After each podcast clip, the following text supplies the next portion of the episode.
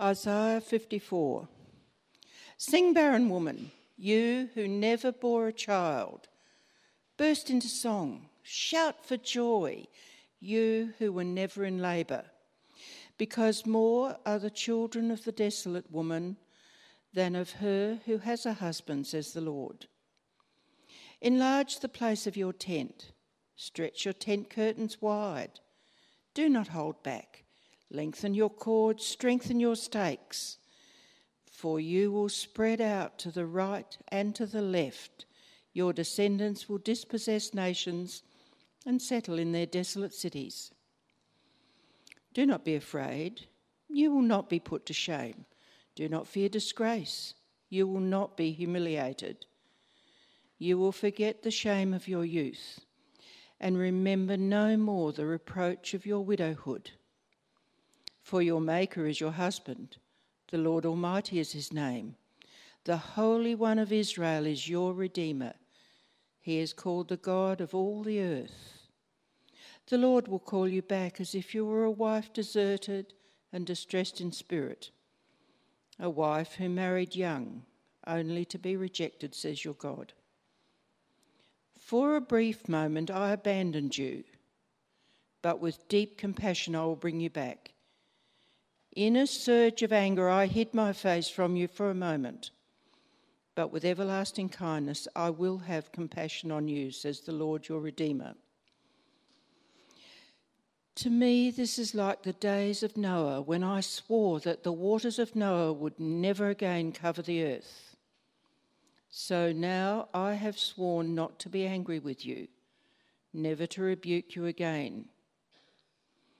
Though the mountains be shaken and the hills be removed, yet my unfailing love for you will not be shaken, nor my covenant of peace be removed, says the Lord who has compassion on you. Afflicted city, lashed by storms and not comforted, I will rebuild you with stones of turquoise, your foundations with lapis lazuli. I will make your battlements of rubies, your gates of sparkling jewels, and all your walls of precious stones. All your children will be taught by the Lord, and great will be their peace. In righteousness you will be established. Tyranny will be far from you. You will have nothing to fear. Terror will be far removed. It will not come near you. If anyone does attack you, it will not be my doing. Whoever attacks you will surrender to you. See, it is I who created the blacksmith who fans the coals into flame and forges a weapon fit for its work. And it is I who have created the destroyer to wreak havoc. No weapon forged against you will prevail, and you will refute every tongue that accuses you. This is the heritage of the servants of the Lord and this is their vindication from me, declares the Lord. Well, friends, let me add my welcome to church this morning. My name's Des Smith. It's great to be able to gather again as we continue our series in Isaiah. As we come to this really encouraging passage, why don't we pray? Let's pray. Loving Heavenly Father, we thank you that in what the Lord Jesus did for us on the cross and in his resurrection, he gave us peace. Father, many of us will feel like we have that. Many of us here will feel like we don't have that. Father, we pray that we might find peace in our very cause because of what you've done for us in Jesus. And we pray these things in Jesus' name. Amen. Well, peace is one of the richest words in the Bible. It's not just the absence of violence or conflict as we often use it. Oh, just give me some peace. No, peace in the Bible has a positive meaning. It's being in a proper, active relationship with God and creation. Peace in the Bible means total harmony, total completeness. So, you know those days when it just feels like all is right with the world? all the various pieces of life just seem to be fitting together. Well, that's what the Bible means by peace. I had one of these moments recently on holidays. The house was clean, the kids were outside, and Joel was playing with Duplo on the carpet contentedly. Dinner was getting ready. Suze was out watering the garden in her broad brimmed hat. It was mid afternoon, and the garden was bathed with light, and I had nothing to do that night but curl up in front of the TV. That's peace. I wonder what your moments of peace have been. Peace was the word that the Jewish priests used to bless people with, and peace is the word that Jews even now greet people with, wish for them. Shalom, they say. Peace. I hope your life is fitting together. Now, of course, sadly, peace is something that our world lacks. And God's people in the Old Testament were exactly the same. Life was not fitting together as it should, it wasn't working. Now, God's explanation for this was because their relationship with Him was broken. Isaiah 48, verse 18. If only you had paid attention to my commands, your peace would have been like a river, your well being like the waves of the sea. And yet, verse 22, there is no peace, says the Lord, for the wicked. But God has said that He will restore peace. He'll send the Messiah to bring peace. He'll be someone called the Prince of Peace. And that peace will one day spread to the ends of the earth, he promises. Again, Isaiah, this time from 26, you will keep in perfect peace those whose minds are steadfast because they trust in you. Now, last week, God finally told us in Isaiah how he would restore that peace through the suffering servant. Look again at those words from chapter 53, verse 5.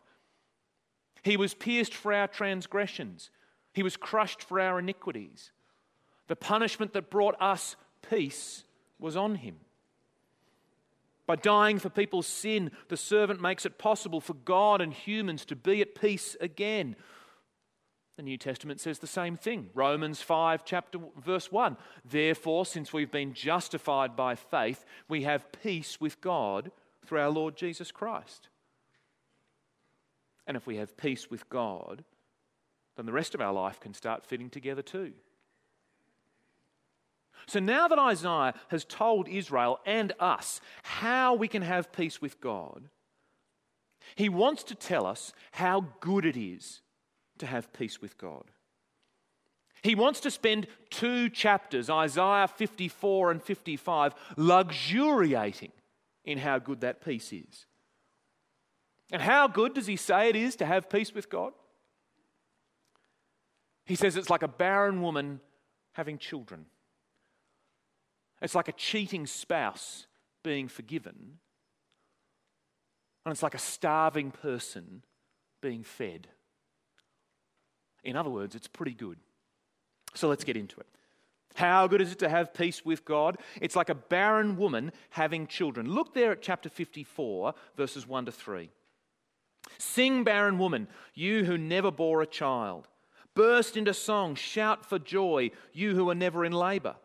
Because more are the children of the desolate woman than of her who has a husband, says the Lord. Enlarge the place of your tent, stretch your tent curtains wide, do not hold back. Lengthen your cords, strengthen your stakes, for you will spread out to the right and to the left. Your descendants will dispossess nations and settle in their desolate cities. He compares Israel here to a barren woman who's about to have a lot of kids.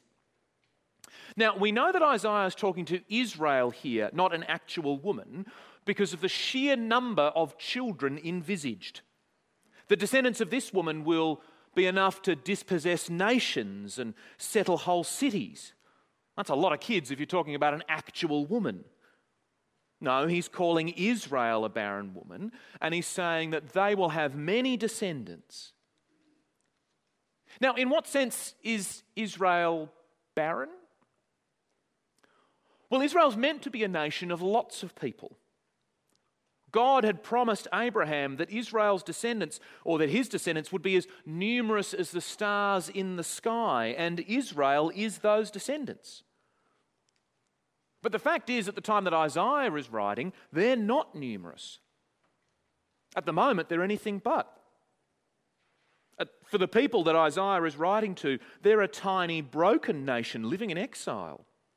They haven't been able to produce anything like the number of descendants that, uh, that Abraham might have been able to expect from them. It's like they're barren. And that's a cause of great grief for them. Just as barrenness is always presented as painful in the Bible because children are a blessing, so the sheer smallness of Israel and their inability to grow is presented as painful too. Now, I know that Isaiah is only using barrenness as a metaphor here. But before we go on, let me pause for just a moment to speak to those of us who are or have suffered from literal barrenness or childlessness. I mean, that's why Isaiah is able to use this metaphor in the first place, isn't it? Because literal childlessness, if it's unwanted, is so painful. It might be that you're childless for any number of reasons. It might be that you are or were infertile as a couple. It might be that you're single. It might be that you had a child, but they died. And you feel great grief about that, whether you're a man or a woman. Can I say, I want to name and acknowledge that grief for you now. Children are a great gift from God. And so when we can't have them, grief is the utterly appropriate response to that loss. You're not being ungrateful for all the good things that you do have. You're just responding to missing out on one of the blessings of life. You're grieving. And that's right. And though it won't make up for it, we want to grieve with you as you grieve. We want to cry when you cry. And though it's not the same, we want to be your family when your own family seems incomplete. God tells Israel that they're barren because they don't have the descendants that they're meant to have, and that is a cause of great grief. But God tells them to rejoice because just like He reversed Abraham and Sarah's infertility, He is going to reverse theirs. They're going to have lots of descendants. He tells them that they're going to have to enlarge their tents to fit them all in, verse 2. They're going to have so many descendants that they'll fill cities and dispossess nations, verse 3.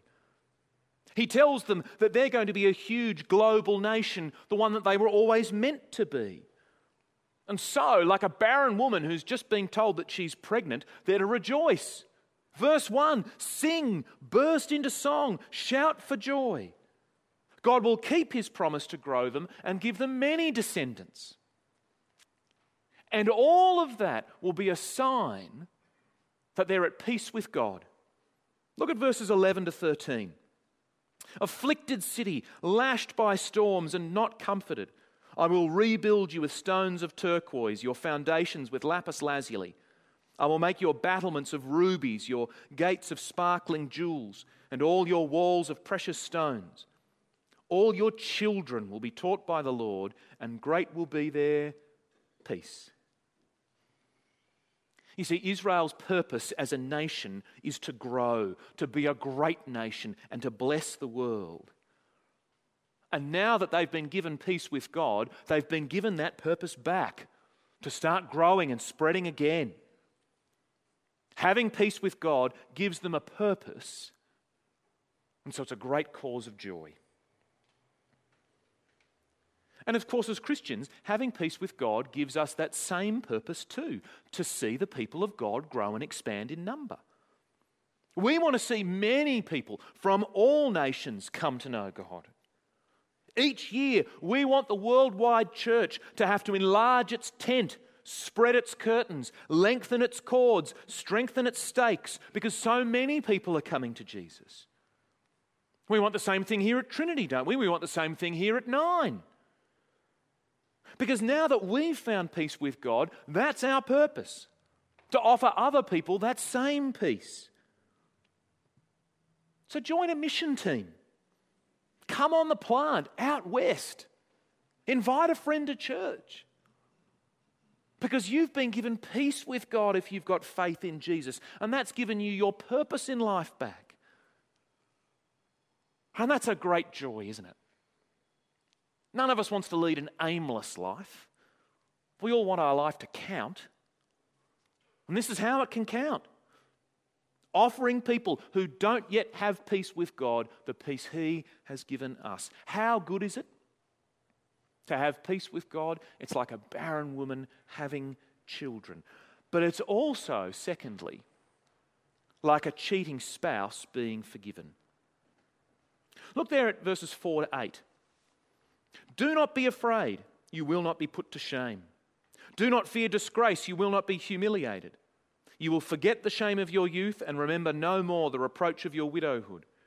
For your Maker is your husband, the Lord Almighty is his name.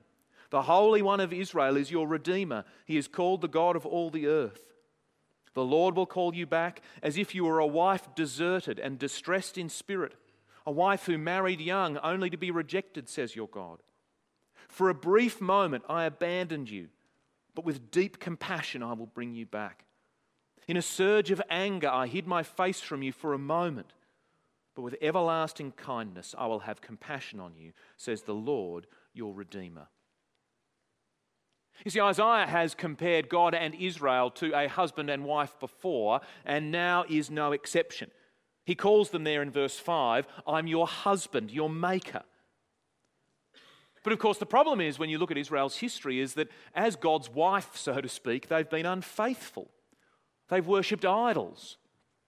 You see him describe that a little bit further on in chapter 57 of Isaiah. This is starting at verse 6. The idols among the smooth stones of the ravines are your portion.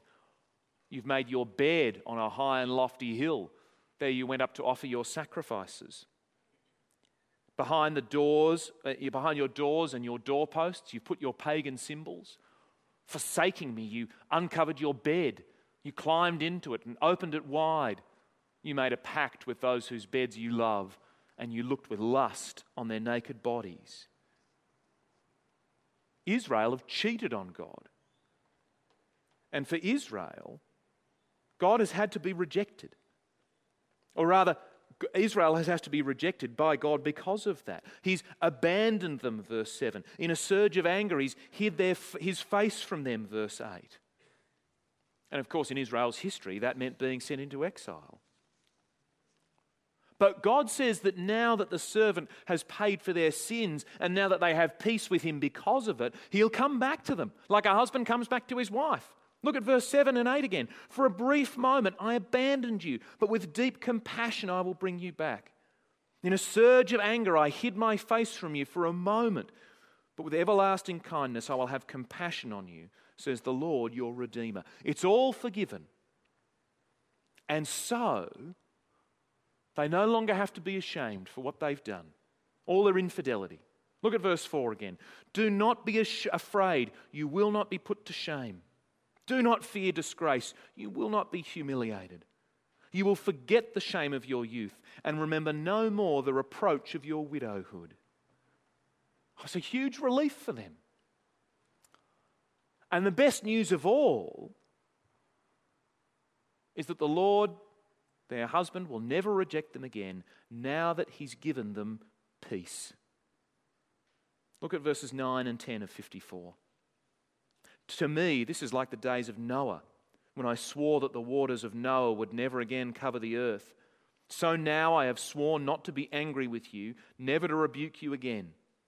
Though the mountains be shaken and the hills be removed, yet my unfailing love for you will not be shaken, nor my covenant of peace be removed, says the Lord who has compassion on you. What's God done for them? He's come back to them and He's given them their life back preacher tells a story of seeing a picture of a husband and wife in a man's office. Nice picture, he says. And then notices that the man is starting to cry. Why are you crying? he asks. The man replies, There was a time in my marriage when I was unfaithful to my wife, and she found out about it. She was so deeply hurt, she was going to leave and take the kids with her. I was overwhelmed at the mistake I'd made, and I shut the affair down and I went to my wife in total brokenness. Knowing I didn't deserve it, I begged her for mercy, and she forgave me. That picture there was taken very shortly after all of that happened. When I see that picture, I see the woman who forgave me. I see the woman who was willing to stand next to me in that picture. So when you see that picture, you say, Nice picture. But when I see that picture, I see my life given back to me again. Well, friends, that's true of everyone who has peace with God through Jesus. See, we may look like nice people. People look at us and say, Nice picture. But behind all of our story, there is a story of great unfaithfulness and great mercy. You see, we have all been unfaithful to God in our own way, haven't we? We've all tried to find ultimate meaning and satisfaction in things other than Him. And yet, if we've been forgiven through Jesus, God has forgiven us. He's taken us back. Cost Him everything, the life of His Son. But He did it anyway because He loves us and He's given us our life back. And even better, He doesn't hold that forgiveness over us after He's given it to us. You know how sometimes people will forgive you, but you spend the rest of your life paying for it? Well, God's not like that. No, he says, now that you're at peace with me, you can forget all that. You don't have to let it hang over you. Look at verse 4 again. Do not be afraid. You will not be put to shame. Do not fear disgrace. You will not be humiliated. You will forget the shame of your youth. Now, he's not saying that we oughtn't to learn from our sins. He's just saying we shouldn't let them crush us. I mean, just think about that for a moment all the things that you regret doing, all the things you still feel ashamed over, God doesn't hold a single one of them over you if you've been forgiven by Jesus. That's peace, isn't it? Isn't that something we all want? The peace of a genuinely clean conscience? Well, you can have it in Jesus. How good is it to have peace with God? It's like a barren woman having children. It's like a cheating spouse being forgiven. Peace with God gives us purpose and a clean conscience. But finally, Isaiah says, it gives us satisfaction.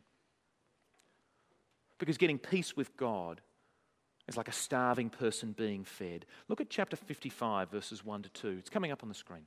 maybe it's not. Come, all you who are thirsty, come to the waters. And you who have no money, come buy and eat. Come buy wine and milk without money and without cost. Why spend money on what is not bread and your labor on what does not satisfy? Listen, listen to me, and eat what is good, and you will delight in the richest of fare. You see, in Isaiah, Israel is always presented as being hungry. They're always looking for satisfaction in things, safety, power, pleasure, cash.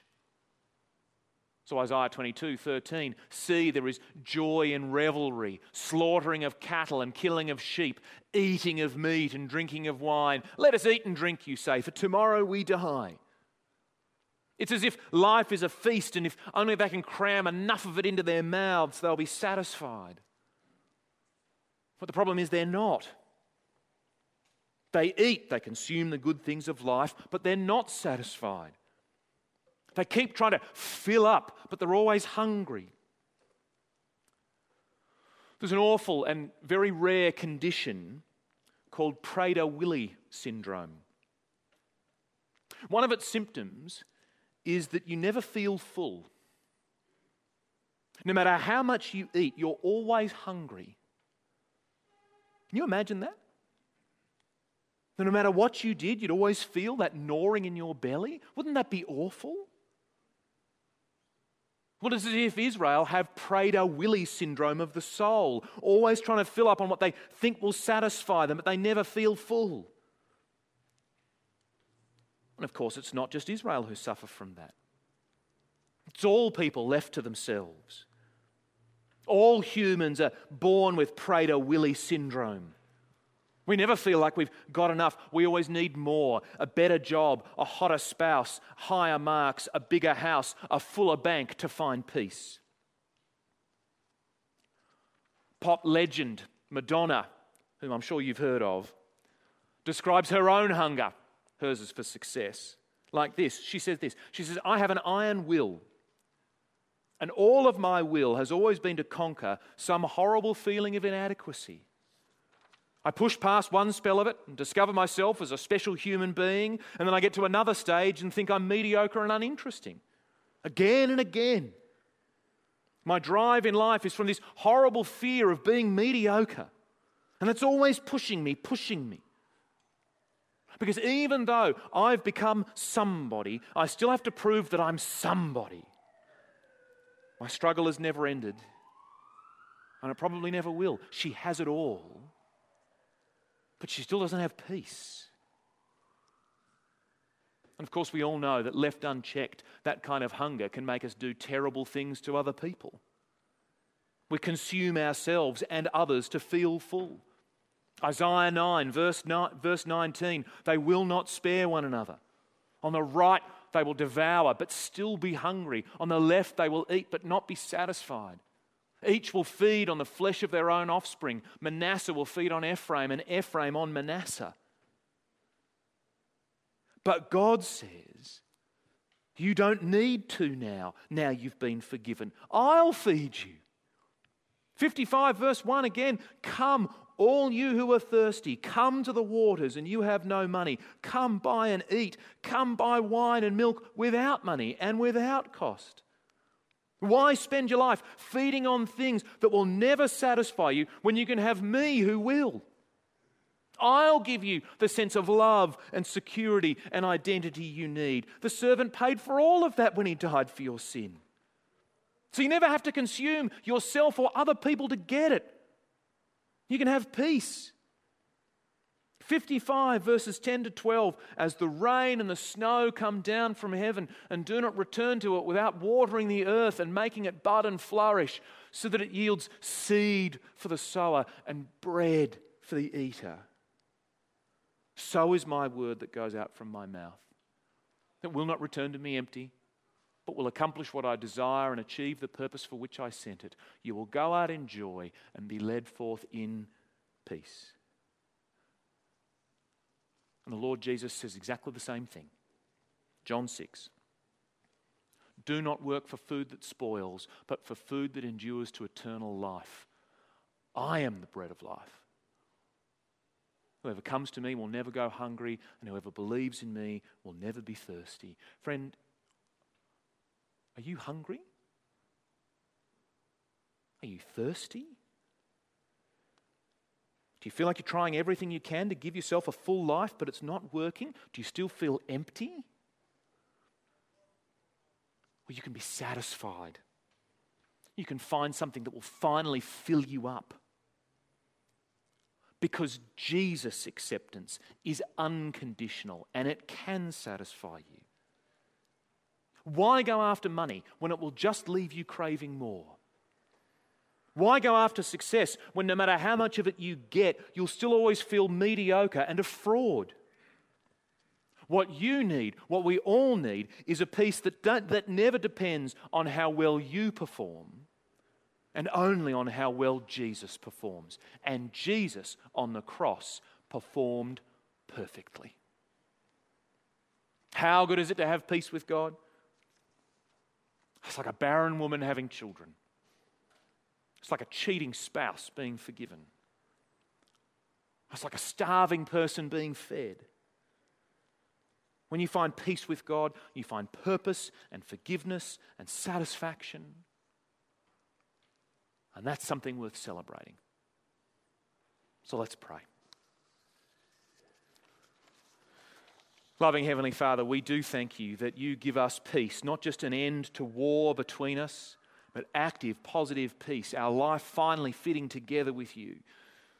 And we pray, starting to fit together with others. Father, we thank you that that is just such good news. It gives us our purpose back in life to see other people find the same peace. And it gives us a clean conscience knowing that our sins have been forgiven. And it gives us satisfaction It gives us a food that can actually nourish us, your acceptance, which never depends on our performance but only on Jesus's. Father, we pray that if we don't know that peace yet, help us to find it now, this morning, and if not now, soon. Because, Father, we are hungry and we need you. And we ask these things in Jesus' name. Amen.